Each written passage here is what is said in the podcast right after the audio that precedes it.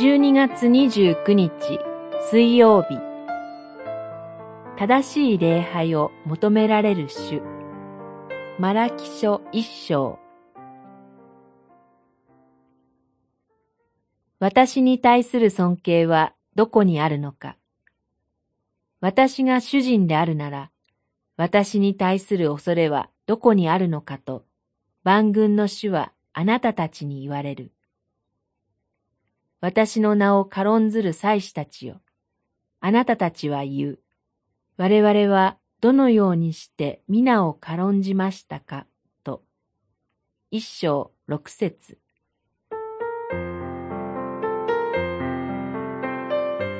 旧約聖書の最後の書であるマラキ書は、バビロン捕囚から帰還したイスラエルの民に語られた神の言葉です。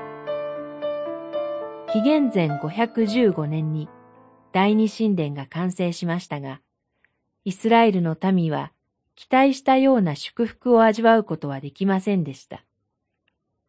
そのため多くの者たちは幻滅のうちに懐疑的になり、信仰の情熱も失っていきました。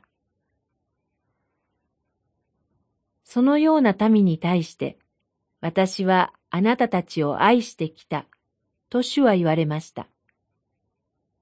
イスラエルは神に選ばれ、愛された民です。主は兄のエサウではなく、弟のヤコブを選び愛されました。神の民が愛されている根拠は、ただ神の恵み深い御心にあります。その神が神の民に求めておられるのは正しい礼拝です。しかし、イスラエルの民の礼拝は腐敗していました。汚れたパンやふさわしくない捧げ物が捧げられていました。問題は外的行為だけにあったのではありません。それを生み出していたのは、神の皆を軽んじ、侮る心の態度です。そのような礼拝を神は喜ばれません。主は霊と真理による礼拝を待ち望んでおられます。